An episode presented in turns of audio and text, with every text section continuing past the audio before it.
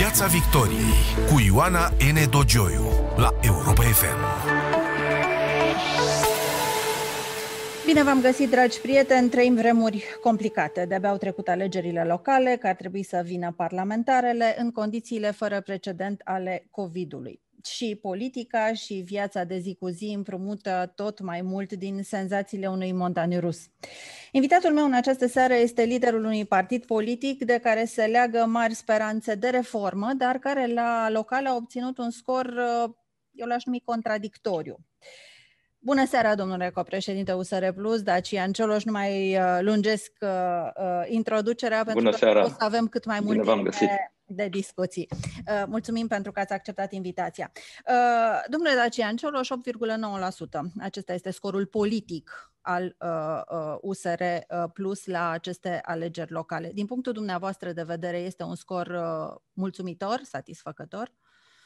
Uh, nu știu ce semnificație are scorul politic la alegerile locale, unde sunt aleși oameni de către comunitățile locale. Din punctul meu de vedere, e, are doar o valoare statistică, pentru că nu suntem în aceeași situație uh, cum am fi la alegeri care uh, au o abordare națională.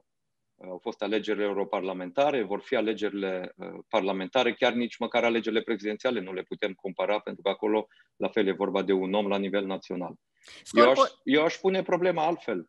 Noi am pornit de la zero, practic. Deci e un partid nou, sau mă rog, o alianță care va deveni un partid nou, care a pornit de la zero și care are peste, 100, peste 1600 de consilieri local, are 115 consilieri județeni, are peste 40 de primari, inclusiv capitala, orașe mari precum Timișoara, Brașov, uh, Alba Iulia, avem și câteva orașe de dimensiune medie, cum e Uh, Câmpul Lung uh, Muscel, Victoria și avem și câteva comune în uh, rural. Și asta pornind de la zero, un partid care participă pentru prima dată la alegerile locale. Nu chiar de la zero. Haideți să ne amintim că au existat totuși și alegerile europarlamentare, unde ați avut un scor nu, absolut eu vorbesc, spectaculos, 22%. Vorbesc de, de locale. Deci, noi comparăm, nu, nu cred că e cazul să comparăm mere cu pere. Alegerile europarlamentare au avut o listă națională, cu un cap de listă și o listă națională, oamenii au știut ce votează la nivel național și acolo, da, putem vorbi de scor politic la nivel național. Dar uh, la alegerile locale unde PSD și PNL au pornit din start cu o prezență masivă și de primar și de consiliere local, consilieri județeni, președinți de consilii județene, în condițiile de pandemie, cu un singur tur uh, de alegeri, situația e cu totul alta decât a fost la europarlamentare și e cu totul alta decât va fi la alegerile parlamentare. De asta spuneam că e altă perspectivă și obiectivul nostru a fost altfel de alt. Uh, nu m-ați auzit niciodată uh, spunând că obiectivul nostru este ca la nivel național să obținem, nu știu, 10, 5, 10, 15, 20, 25%, pentru că n-are sens.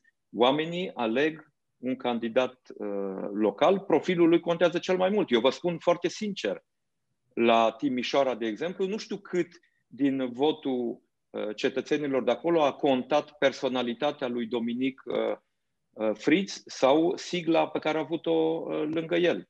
Personalitatea lui a contat enorm. Uh, la fel la Brașov, unde Alen Coliban a avut niște acțiuni uh, și e cunoscut acolo pentru asta. Ca să nu mai vorbim de câmpul lung Uh, Muscel, unde personalitatea lui Elena Lascone, am fost acolo în campanie, am văzut cum dialoga cu cetățenii, a contat foarte mult. Dar deci la atunci când ai, când ai și la București, la București evident, la București a fost și o înțelegere politică uh, care a dus la acest uh, succes cu uh, Nicu Șordan uh, primar și eu, sunt lucruri importante, sunt lucruri semnificative pentru că obiectivul nostru după aceste alegeri locale este să arătăm cetățenilor că se poate guverna la nivel local și altfel decât s-a făcut uh, până acum. Că nu împingem oameni acolo pentru sinecuri politice, că nu împingem ca să dreneze bani din fondurile publice către buzunarele partidelor sau a coliților uh, politici, ci mergem acolo să facem administrație locală, să atragem fonduri europene, să asigurăm și Uh, sper eu să putem arăta că poate fi un fenomen general transparența cheltuirii banului public, transparență în felul în care se recrutează oamenii în administrația publică locală, să recrutăm pe bază de competențe, să venim cu un alt fel de abordare, să administrăm pentru cetățeni. Ați, uh, ați spus de București, ați spus de importanța siglei sau a candidatului. Totuși, domnul Nicu Șortan, pe cifre vorbind, a obținut în jur de 15% din votul de ansamblu al, de pe listele bucureștenilor, cam atât înseamnă 42% din uh, 37, nu? Aproximativ 14-15%. Uh, pe de altă parte, domnul Nicu Șordan s-a plasat sub scorul însumat al partidelor care l-au susținut. Uh, în aceste condiții, ce a contat? Sigla, persoana, de ce credeți că totuși domnul Nicu Șordan nu a capacitat mai mult, nu a reușit să ridice mai mult din electoratul bucureștean? Eu cred că și Nicu Șordan are, avea și el un electorat care îl cunoaște și care îl uh, susține și el activează în București de mai multă vreme și e, e prezent public în București de mai multă vreme. Uh, pe de altă parte, uh, probabil și de la electoratul USR și USR Plus și de la electoratul uh, PNL. Uh, nu toți au fost uh, convinși de, de el, dar până la urmă nu asta contează. Contează că a câștigat alegerile, chiar dacă a fost un singur tur. Eu cred că dacă era un al doilea tur, ar fi fost o cu totul altă poveste, ar fi fost Discutăm un cu totul alt rezultat. Altă ecuație. Considerați că Vlad Voiculescu ar fi performat mai bine și vă întreb doar uh, raportându-mă strict la felul în care cei doi au funcționat în campanie. Știți că au fost aceleași întrebări după alegerile prezidențiale dacă altcineva, eu sau altcineva ar fi performat mai bine la prezidențiale. Uh, nu cred că. Eu, eu nu vreau să intru în genul acesta de discuții, să vă spun sincer, eu mă uit deja la alegerile parlamentare. Uh, analize de genul ăsta, dacă cineva ar fi performat mai bine, nu știu dacă au sens, pentru că noi am făcut atunci o Uh, alegere pe care am asumat-o, am asumat-o până la capăt, am făcut campanie pentru Nicușor Dan și pentru candidații la primăriile de sector, candidați comuni ai USR Plus și uh, PNL și cred eu că în condițiile în care am avut un singur tur, în condițiile pandemiei care au limitat foarte mult uh, modul de a face campanie, am obținut un scor bun și Bucureștiul revine pe uh, șine, pentru că a cam deraiat trenul București în uh, ultimii ani, revine pe șine și sper eu să putem demonstra că ceea ce am spus în campanie că vom face uh, chiar poate fi pus în practică. Ați uh, inclus București în zona victorilor USR+, dar uh, senzația din ce în ce mai accentuată, având în vedere uh, acțiunile domnului Nicu Șordan după alegeri, în care a fost mai mereu în prezența domnului Orban și cel puțin eu nu l-am văzut niciodată cu domnul Vlad Voiculescu împreună după uh, 27. Uh, senzația uh, accentuată este că, de fapt, Bucureștiul are un primar liberal care uh, a făcut pasul de are, facto. Bucureștiul are un primar cu o majoritate în Consiliul uh, Local, unde pe prima poziție e USR+. USR Plus a avut la uh, alegerile pentru Consiliul Local uh, 27%, uh, PNL au avut 20%. Uh, pe primul loc deci, e PSD-ul, dacă o luăm așa. Bun, ok, eu vorbesc de majoritatea... Eu vorbesc, evident, da, am, uh, am înțeles asta. Cu toate că, să vă spun sincer, da, evident, neavând date, nu pot să mă duc mai încolo decât speculații. Uh, între un exit poll de 37% pentru Consiliul Local, pentru USR Plus, Consiliul General și 27% după numărătoarea votului, eu unul rămân totuși cu niște semne de întrebare, dar uh, în sfârșit, suspectați, cum vă spun, suspectați cum vă spun, rămân cu niște semne de întrebare, dar neavând, uh, neavând date, nu vreau să intru în, uh, în speculații, de asta v-am și spus de la început, însă oricum am întoarce cifrele, în Consiliul General, în majoritatea care îl susține pe primar, USR Plus e pe primul loc și apoi e PNL-ul. Că Nicușor Dan se afișează cu, uh, uh, cu Ludovic Orban, Bucureștiul are nevoie de susținerea guvernului și uh, pentru administrare bună și eficientă a Bucureștiului e nevoie de o colaborare uh, sinceră, onestă și eficientă între primarul general al municipiului București și primul ministru. Știu asta, asta pun... de pe vremea când eram prim-ministru. Asta nu pune nimeni la îndoială. Ceea ce vă întreb este dacă nu vă simțiți strădați în momentul în care domnul Nicușor Dan nu exclude, în momentul în care este întrebat direct, nu exclude posibilitatea de a se înscrie în PNL. Uh, încă o dată, nu o să, conect, nu o să comentez speculații. Așa nici eu nu exclud nimic, că nu pot să știu niciodată uh, ce o să fie. Știu ce am de gând să fac uh, acum, mi-am asumat un mandat și mă duc cu el înainte. La fel și Nicu Șordan a spus foarte clar și a asumat un mandat, l-am auzit nu mai departe decât ieri, spunând public că și-a asumat un mandat la București și că prioritatea lui acum este să pregătească, să pregătească mandatul de primar general, nu uh, treceri politice dintr-o parte în alta. Vedeți, uh, în, în presă, și nu vreau să comentez și nici să critic, tu vorbești despre cum vrei să administrezi Bucureștiul și cineva te întreabă, da, excluz uh, să te înscrii în, în PNL, excluz să faci cu tare lucru?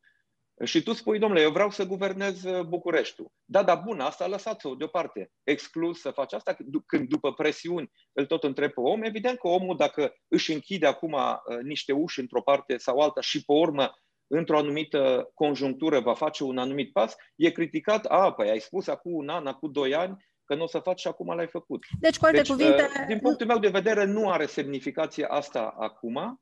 Nu vă el e acolo primar. Nu vă el e primar, Uh, nu ne punem problema să ne simțim trădați de un om care nu e membru de uh, partid, care a candidat uh, independent, chiar dacă el a avut, evident, legături evidente cu USR.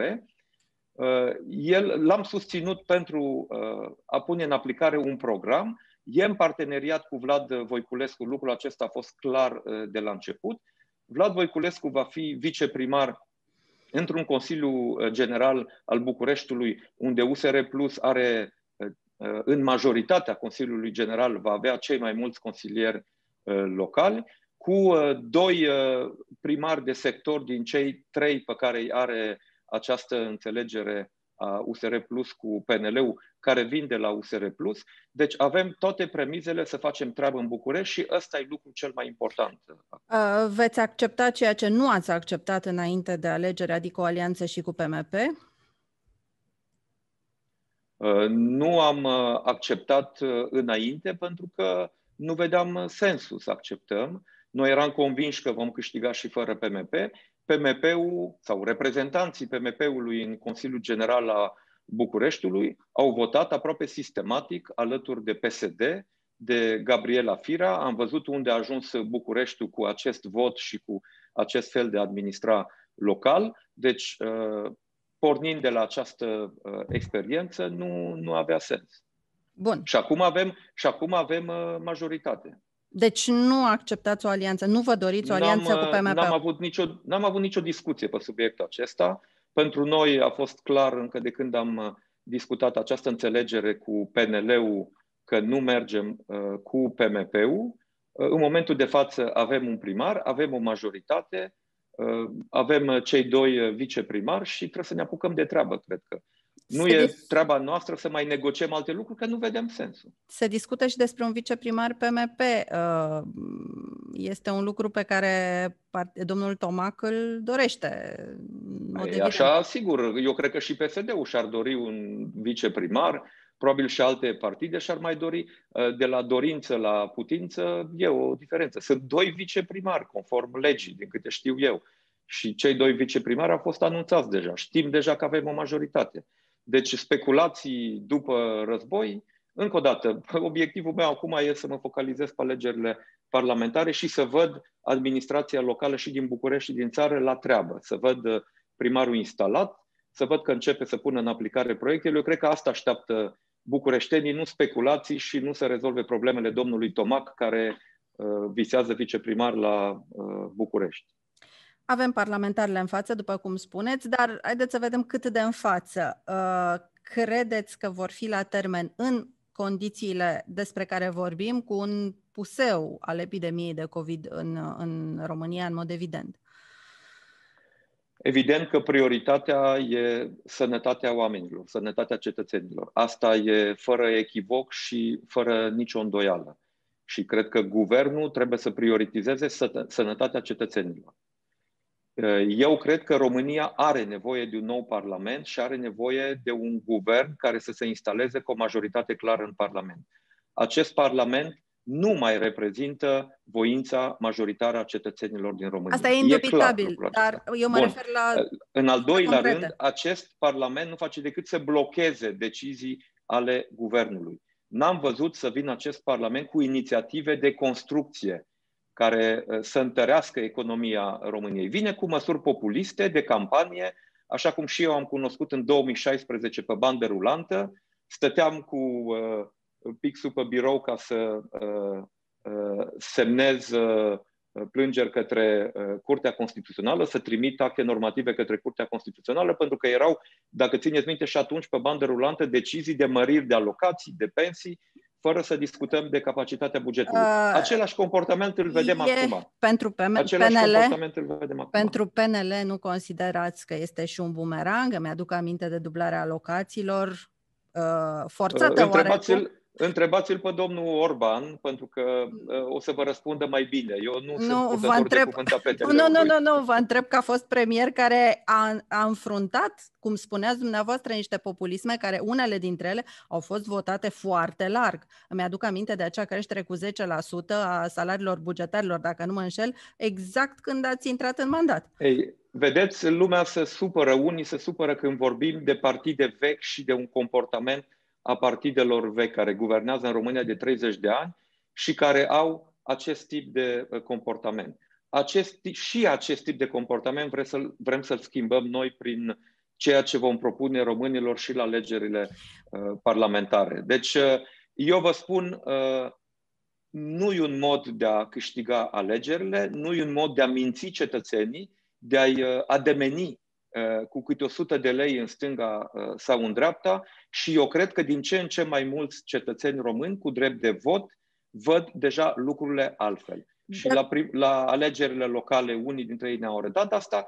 ne-au arătat-o la alegerile parlamentare și uh, sunt convins că la alegerile ne-au arătat la europarlamentare și sunt convins că la parlamentare vom vedea acest comportament, că românii nu mai mușcă, să spun așa, uh, plastic la genul acesta de momeală. Nu mi-ați răspuns însă uh, la întrebarea privind uh, amânarea alegerilor. Da. Credeți că există un pericol real și obiectiv de amânare a alegerilor?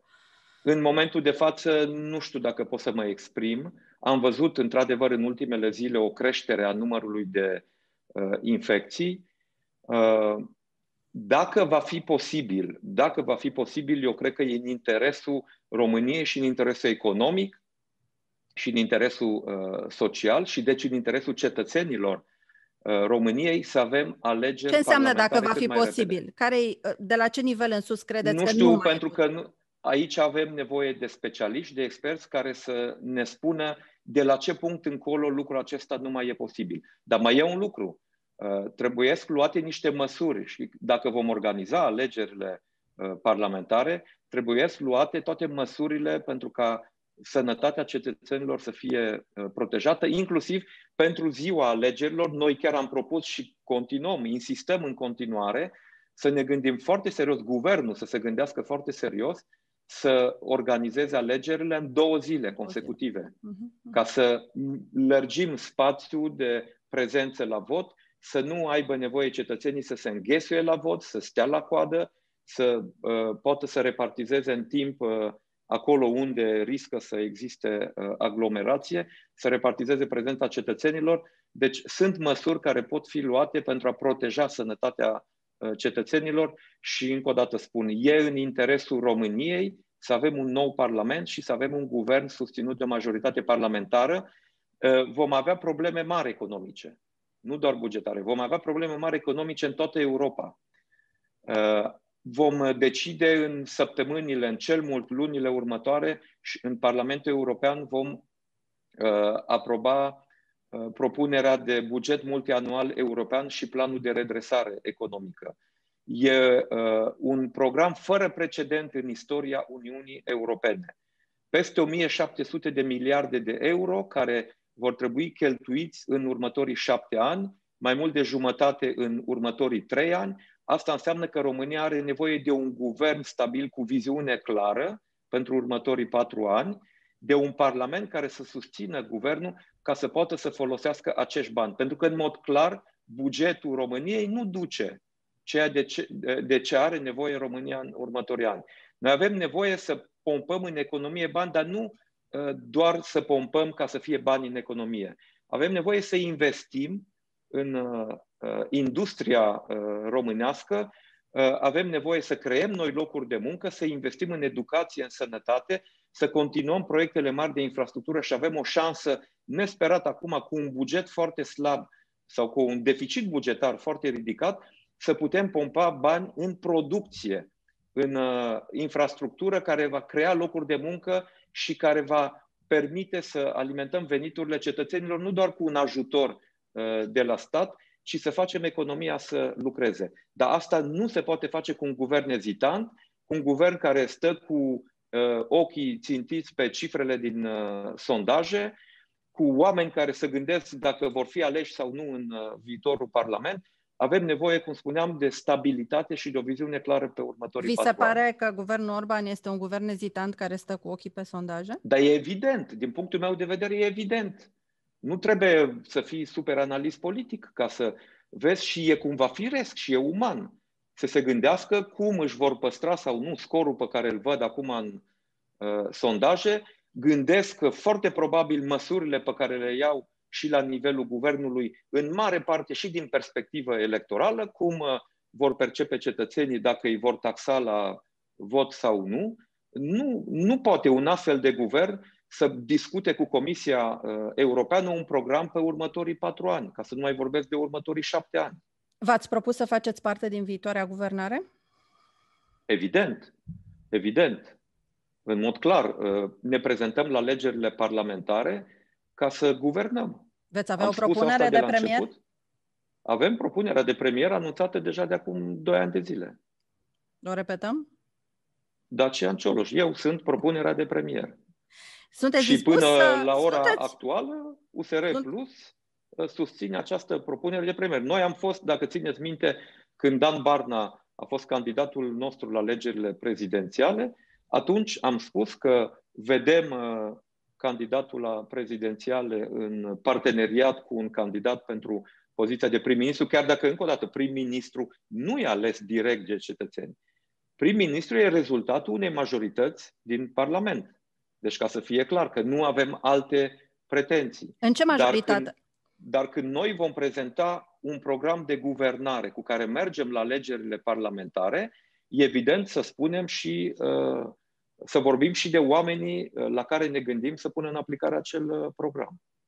În ce formulă de guvernare vă vedeți? Uh, bun, cu PNL este mm, oarecum de la sine înțeles că va fi uh, unul dintre parteneri, dar vă vedeți uh, guvernând și alături de uh, UDMR și PMP, de exemplu? Nu ne vedem uh, guvernând alături de PSD în nicio formulă. Oricum am întoarce lucrurile, nu ne vedem uh, guvernând alături de uh, PSD.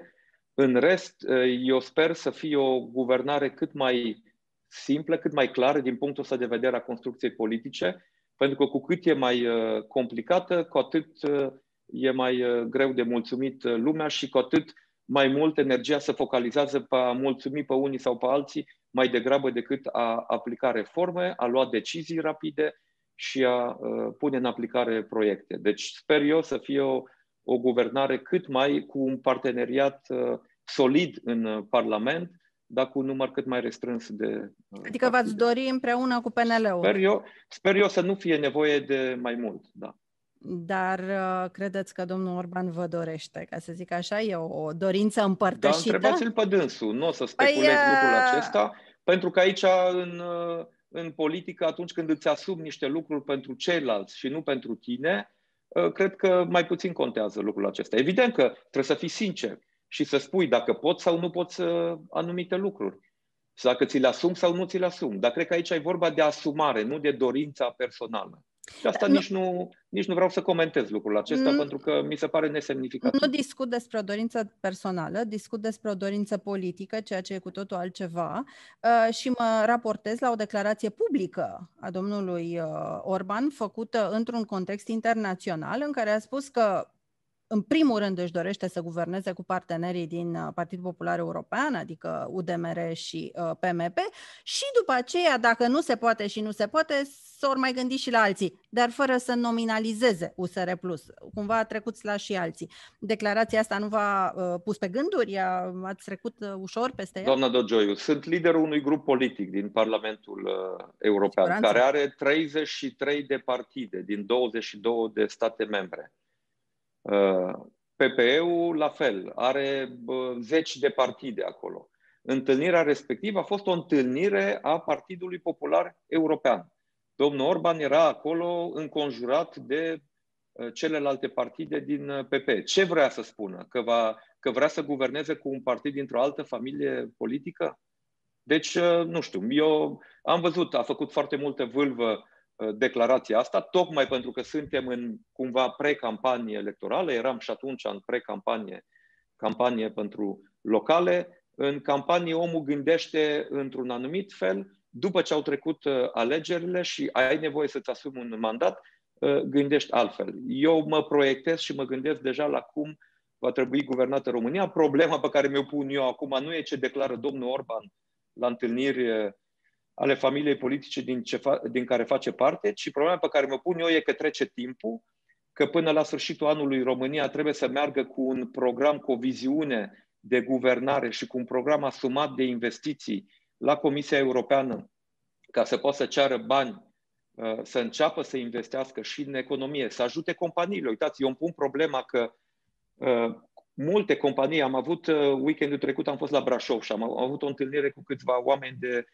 afaceri și care îmi spuneau că au avut un sprijin financiar uh, până în septembrie pentru mediul Horeca, de exemplu, pentru domeniul Horeca, nu mai au certitudine ce se va întâmpla din octombrie încolo, nu mai au sprijin financiar, nu crește numărul de uh, clienți pentru că continuă și chiar se înrăutățește situația pandemică și n-au perspectivă, n-au predictibilitate, n-au claritate ce se va întâmpla cu ei. Au câțiva clienți, dar aproape la limită să poată să-și plătească salariile. Problema mea asta e.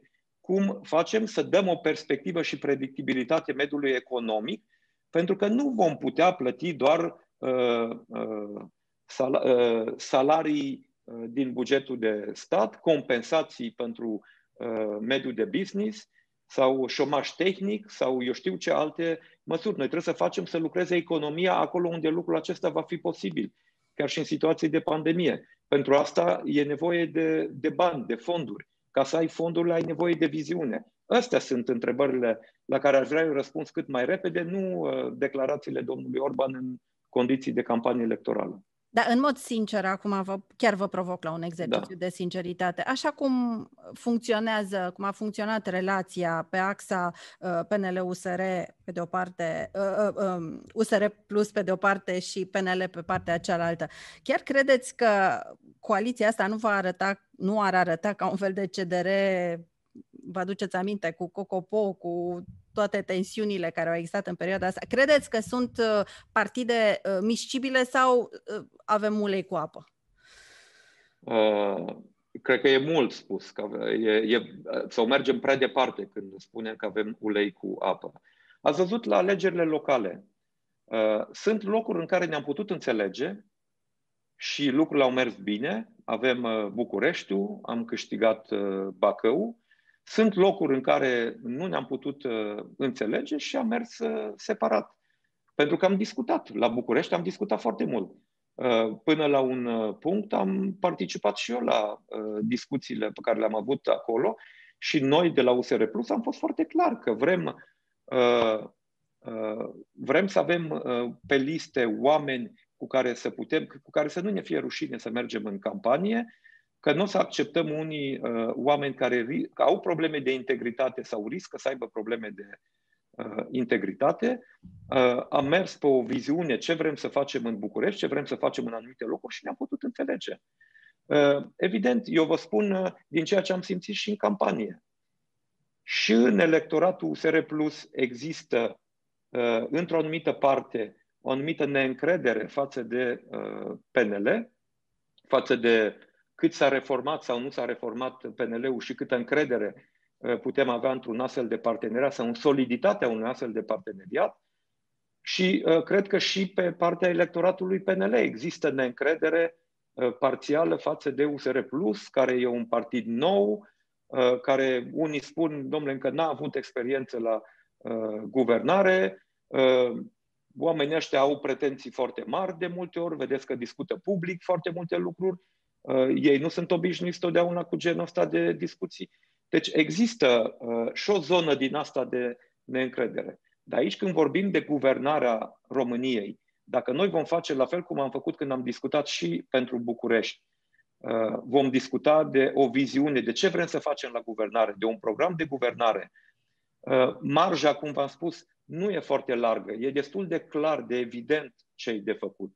În mare parte, banii de care vom avea nevoie, cum v-am spus, nu vor veni din capacitatea noastră de a-i atrage de la Uniunea și Europeană. de la Uniunea Europeană. Acolo lucrurile sunt destul de clare. Eu văd pentru că negociez în Parlamentul European condițiile în care se vor cheltui acești uh, bani. Domnule Cioloș, uh, pentru că ne apropiem oarecum de final, vreau să ajungem și la un subiect delicat foarte delicat, până la parlamentare, până la... trebuie să faceți listele și alcătuirea listelor apare, pare mai degrabă ca un um, scandal într-o familie italiană, mai ales la USR Plus, cu uh, valize aruncate pe geam, cu uh, țipete și urlete. Uh, ce se întâmplă, de fapt? Pentru că proiecția pe care o, o lansați nu este una bună și în niciun caz de partid democratic, nou reformist nu e uh, percepută ca una bună pentru că cetățenii din România care observă viața politică nu sunt obișnuiți cu procese interne de selecție transparente. Păi scandalul e intern, scandalul nu e extern. Arătat, nu, scandalul nu e un scandal, e o dezbatere internă care e făcută uh, la vedere. Procesul nostru de selecție e unul la vedere. Vedeți uh, candidați interni USR uh, Plus care își fac campanie pe Facebook, uh, vedeți grupuri pe Facebook care uh, dezbat. Văd acuzații de măsluire care, a delegaților. Pe... Deci, eu vă lăsați-mă să termin ideea. Vă rog. Deci, în România, eu nu știu să fi avut noi vreun partid, vreun partid serios, care din 90 încoace să-și fi selectat candidații pe bune, într-un proces de selecție intern, cu criterii de selecție. Uitați-vă la cum să fac listele la uh, PSD, chiar la PNL, unde liderii de partid sunt cei care pun oamenii pe listă. Acolo să discută lucrurile, în birou uh, păi, liderilor. Păi, acuzația nu este... într-un proces de selecție de jos în sus. Acuzația deci, este că aici se pun delegații. Știți că e intermediat. Păi Punem delegații, delegații cu mâna că, și după aceea delegații în, fac ce în trebuie. Condiții, ei, cu mâna. Oamenii votează. Oamenii au votat, doamna uh, Enedogioia. Au votat Uh, chiar cineva chiar crede că poți, poți să ții în mână zeci de mii de membri ai USR și ai Plus? Adică să-i obligi să voteze așa cum vrei tu? Oameni care i-ați văzut în campanie, vedeți, uh, candidații sunt oameni cu studii. Chiar își imaginează cineva că îi aliniezi pe oamenii ăia și pui în, în autobuze zeci de mii de oameni ca să voteze așa cum vrea un lider uh, suprem. Deci, uh, încă o dată, evident că avem și noi de învățat din procesul ăsta ca să-l ameliorăm, ca să stabilim criterii mai clare, criterii care să nu fie interpretabile, criterii care să nu poată fi folosiți de unii sau de alții ca să dea la o parte candidați uh, care pot deranja, dar până uh, una peste alta avem un proces transparent, cum n-a avut, cred, niciun partid în România, noi vom trimite acolo niște oameni asumați de către cele două partide, care sau de alianță, e un singur partid, mă rog, vorbesc în termeni aceștia pentru că noi am decis uh, fuziunea uh, din punctul nostru de vedere între cele două partide, dar din punct de vedere juridic, ea va fi efectivă doar după ce tribunalul termină tot procesul acesta de recunoaștere. Dar, deci avem candidați selectați la vedere, în mod uh, transparent, cu toate discuțiile. Unii dintre ei sunt aleși și sunt mulțumiți, alții nu sunt uh, aleși și atunci nu sunt mulțumiți și contestă felul în care s-au făcut uh, alegerile. E o viață a unui partid viu, așa cum nu prea am văzut în România, din păcate, uh, până acum. Vă mulțumesc foarte mult, domnule Cioroș, pentru prezența la Europa FM. Dragi prieteni, vă doresc o seară frumoasă și ne reauzim săptămâna viitoare. Piața Victoriei cu Ioana N. Dogioiu la Europa FM.